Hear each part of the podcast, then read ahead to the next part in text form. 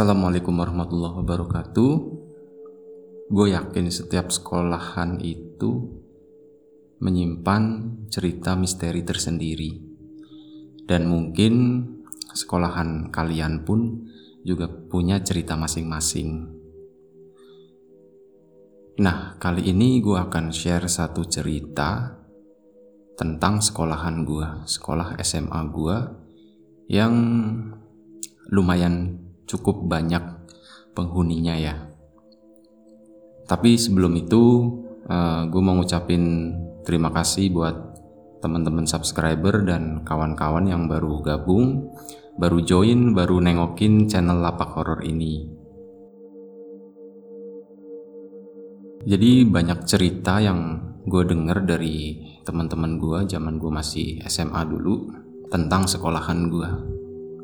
Dan ada memang satu hal yang gue juga pernah alami. Yang pertama itu ada kejadian. Salah satu teman gue seangkatan itu siang-siang dia lagi menuju ke ruang komputer ya, ke lab komputer. Dia sendiri disuruh guru ngambil apa gitu.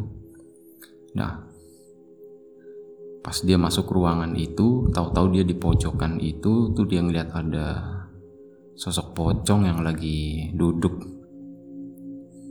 Dan ya dia langsung kabur, heboh lah.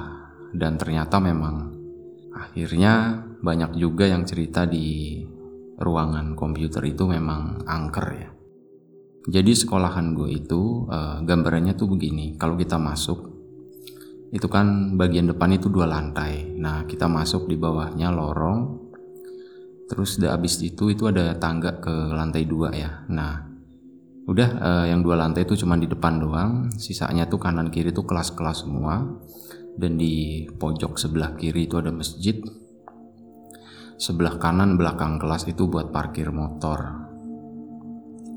Nah, di tengah-tengah setelah kita masuk itu, setelah tangga ke atas itu ada sanggar yang lumayan besar itu buat kegiatan kesiswaan ya, kayak pagelaran seni segala macam. Pokoknya di situ ada sanggar. Nah, di tengah-tengah itu ada lapangan voli, ada lapangan basket. Nah, intinya itu ruangan terbuka buat kita upacara juga. Nah, selain sosok pocong yang ada di ruangan komputer itu, sosok itu juga sering ditemui di parkiran motor. Tapi itu biasanya nongolnya tuh sore menjelang maghrib ya. Banyak yang misal ada anak-anak yang pulangnya udah menjelang maghrib tuh suka ngeliat di sana gitu. Makanya jarang banget. Jadi sebelum maghrib tuh mereka udah mindahin motornya ke depan sekolah. Karena ada fenomena kayak gitu, jadi mereka juga pada ketakutan. Dan yang pastinya yang banyak itu di kamar mandi. Kamar mandi mungkin tempatnya ya, tempat paling enak kali buat bangsa-bangsa kayak gitu. Di situ tuh banyak banget. Kamar mandi atas itu ada, tapi itu nanti gue mau cerita yang kamar mandi bawah dulu. Itu di situ ada sosok perempuan ya. Itu yang suka ngunciin pintu dari luar. Jadi kunci pintu itu udah diganti berkali-kali, cuman kejadian orang kekunci gitu itu udah sering banget gitu. Dan katanya sih, kalau kata si penjaga sekolahnya itu emang suka ada perempuan iseng, kuntilanak gitu yang suka ngunciin pintu gitu. Biasanya korbannya paling sering itu cewek. Itu di kamar mandi ya. Kalau di kelas-kelas sih ada beberapa lah, tapi sama lah wujudnya tuh perempuan kayak gitu standar. Ada satu yang menjadi ikon di sekolah gue itu di lantai 2 atas. Itu gue ngalamin sendiri, gue ngelihat sendiri. Jadi pas hari itu tuh lagi acara pelantikan pramuka kalau nggak salah ya, malam hari lah pokoknya. Gue datang ke sana, gue nggak ikut, gue cuma datang ke sana ikut ngeramein aja tim huru haranya di sana sama beberapa temen. Nah, gue kan ini kejadian pas gue kelas 3. Gue kelas 3 itu ngambil jurusan bahasa dengan jumlah peminat yang nggak terlalu banyak ya. Jadi kita dikasihnya kelas yang kecil dan itu di pojokan atas lantai 2. Jadi begitu masuk naik ke tangga itu sebelah kanan paling pojok. Nah di samping kelas gue itu adalah ruangan komputer yang tadi gue sebutin yang ada sosok pocongnya itu. Nah malam itu gue itu lagi santai, lagi duduk di depan kelas itu, malam gelap gitu kan, sama dua temen gue, ada lagi teman sekelas sama-sama bahasa, kita ngerokok di atas gitu. Dan emang jujur aja karena kelas gue itu pojok ya, jadi gue misal pagi datang pagi gitu, itu juga sering ngerokok dulu di depan kelas itu. Resikonya ketahuan guru sih, cuman alhamdulillahnya nggak pernah ketahuan.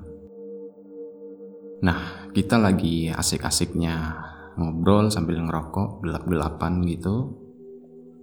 Itu udah malam sekitar jam 11-an lah, jam 10 jam 11-an udah lumayan malam. Jadi posisi duduk gue itu ngadep ke depan itu tuh langsung ngelihat ke arah kamar mandi ya. Kalau tangga ke kanan itu kelas gue, kalau tangga ke kiri mentok itu kamar mandi. Jadi tuh lumayan panjang, di atas itu tuh ada sekitar 10 kelas, jadi lumayan panjang ya. Nah kita ngeliatnya pokoknya lurus aja ke depan sana. Nah dari arah kamar mandi itu gue ngelihat kayak ada orang, ada cewek gitu pakai seragam. Tapi pakai seragamnya seragam OSIS.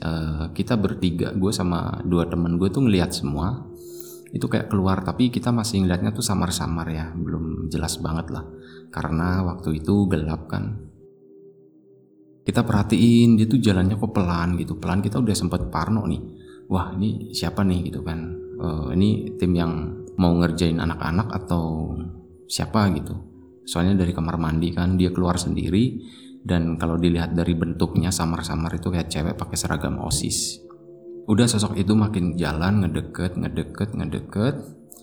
sampai akhirnya di tangga itu udah mulai kelihatan agak jelas.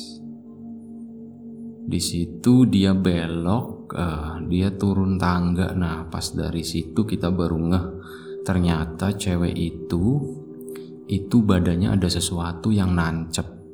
Yang nancep itu tiang bendera. Nah kalian mungkin tahu tiang bendera yang pakai ini, yang pakai semen, yang portable itu, yang bawahnya itu dicor pakai semen dalam kaleng gitu kan, yang nggak terlalu tinggi lah, mungkin sekitar 3 atau 4 meter gitu. Nah itu jadi tiang itu tuh nusuk di badan dia dengan beton corannya itu yang di bagian bawah, di bagian belakang. Itu nancep ke depan dia dan dia tuh jalan sambil nyeret-nyeret itu betonan itu. Kita jujur aja shock ngelihat itu, kita nggak bisa ngapa-ngapain, kita cuma ya kita ketakutan di situ ya, di spot itu kita cuma perhatiin itu. Sosok itu tuh turun terus, tapi udah kita nggak kemana-mana, kita cuma duduk aja di situ. Kita ketakutan terus. Itu sosok itu tuh hilangnya karena udah nggak kelihatan lagi, udah ketutup temboknya tangga ya, itu udah nggak kelihatan, hilang. Setelah beberapa menit kita membeku di sana, akhirnya kita udah bisa normal lagi ya. Kita sadar bahwa kita habis ngelihat sesuatu gitu kan. Habis itu kita langsung buru-buru turun. Kita tanya-tanya dong, kita cross check ke beberapa anak-anak yang lain. Barangkali ya mereka ada tahu cerita atau apa gimana. Ternyata nggak ada. Udah kita pending dulu cerita itu. Baru setelah hari Seninnya kita coba tanya. Itu ada satu guru geografi, beliau itu udah cukup lama ngajar di sana. Guru sejarah. Itu udah cukup lama ngajar di sana dan orangnya enak, asik ya gitu buat ngobrol-ngobrol. Akhirnya kita tanya-tanya dong, Pak, di sini tuh dulu sempat ada kejadian apa sih Pak gitu. Soalnya pas malam minggu kemarin itu kita ngelihat sosok seperti ini, sosok cewek pakai baju OSIS, itu badannya ketusuk sama tiang bendera gitu. Nah akhirnya si bapak itu cerita kalau memang dulu banget sekitar tahun 70-an. Nah sekolah gue kan ini termasuk sekolah lama ya, sekolah favorit gitulah, sekolah udah lumayan tua gitu. Gue nggak tahu sih bukanya tahun berapa, gue nggak tahu, cuman udah lumayan tua lah. Nah si bapak itu cerita sekitar tahun 70-an itu dulu sempet ada memang cewek itu jatuh dari lantai 2 itu dan badannya itu nancap di tiang bendera di bawahnya. Nah tiang bendera itu ada karena itu tadi di bawah. Yang cewek itu ruang guru, sampai sekarang masih sama jadi ruang guru. Itu dulu tuh kayak dipakai buat bendera OSIS, bendera pramuka kayak gitu, bendera-bendera kecil lah. Nah dia lagi main-main sama temennya, lagi nggak tau lah main apaan intinya, terus tiba-tiba kedorong gitu dan dianya jatuh nancap di sana dan meninggal lah. Itulah sebenarnya salah satu cerita yang lumayan seram dan gak banyak orang tahu ternyata, tapi itu ada di sekolah gue. Nah siapapun pokoknya itu korbannya, gue sih dikasih tahu namanya siapa. Akhirnya pas gue cari-cari gitu kan, ternyata memang ada datanya, tapi ya gue gak bisa share di sini ya, itu privasi dan itu udah kejadian udah lama banget, gak banyak orang tahu. Dan kita termasuk orang-orang yang beruntung sih, gue ngerasanya beruntung karena dikasih lihat hal-hal seperti itu ya.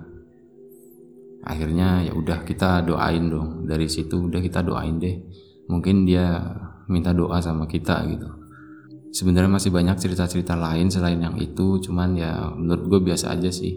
Kayak yang tadi di kamar mandi yang tempat cewek itu keluar, itu pas gue kelas 1 itu gue sempet mau buang air siang buang air di sana.